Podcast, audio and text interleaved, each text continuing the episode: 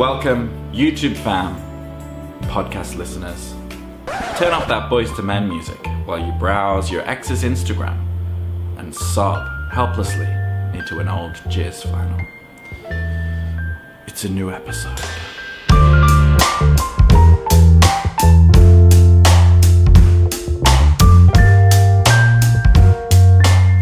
Greetings, Chris here.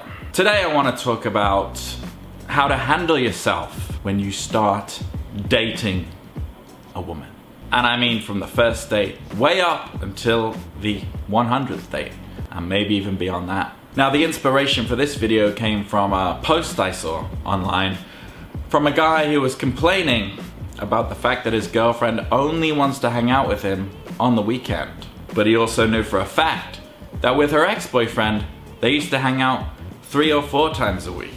Yes, this is as bad as it sounds. Now this individual is fearing that because sometimes when he messages his girlfriend, she says she's at home alone doing nothing. Yet she won't invite him to come over. So now he's feeling some kind of way about that. Now why is this bad? First of all, it's bad because clearly you sit at home wondering what she's doing.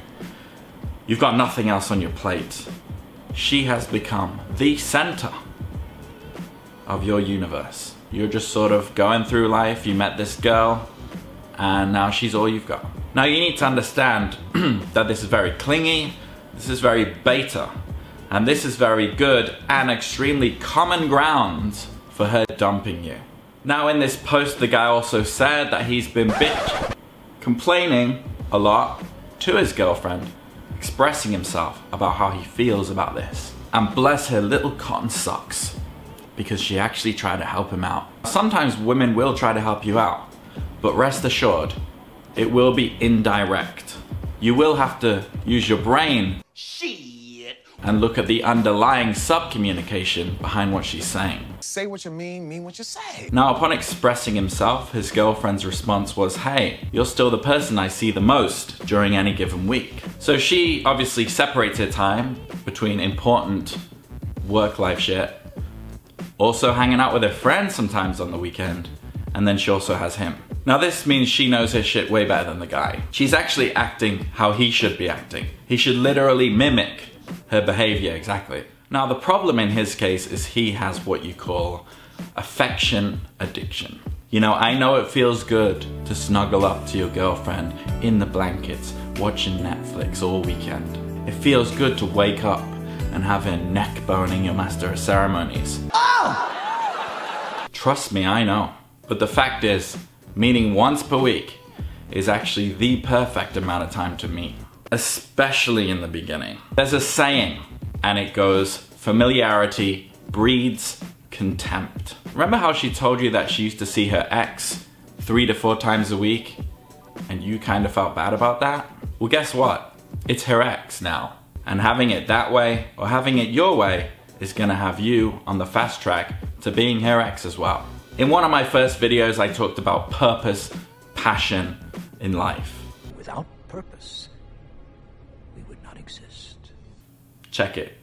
And this is ultimately the cure for your affection addiction. I mean, the last half a dozen dates I've had, I've turned down and haven't even gone on, okay? I'm not tooting my own horn, but when the time came to go on the date, I decided that I was gonna do work. You need to start being the one with the higher value in the relationship, because right now you're not. You're constantly chasing her down and she's the one living her life and doing her thing. What you want is for her to be a part of your life, like you're a part of her life, okay? You don't want her to be your life. Three to four days a week is way too much to be spending with a girl that you're dating, okay?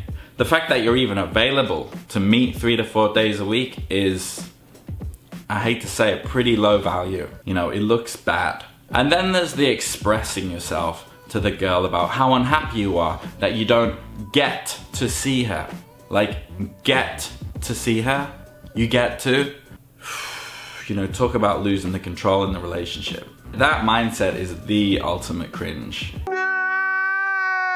So, as I said, find your main purpose because you've got to shake this behavior or you really are in danger of being dumped. That goes for anybody watching, anybody in this situation where they're constantly having this girl in their mind. Oh, you know, I know you love having sex with this girl. You love spending time with her. You want to know what she's doing. You want to know that there's no other man in her life.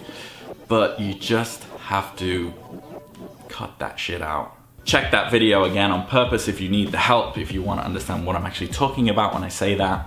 And I hope that helped. If you have any further questions on that topic, you know where to find me. My social media links are coming up. And until next time,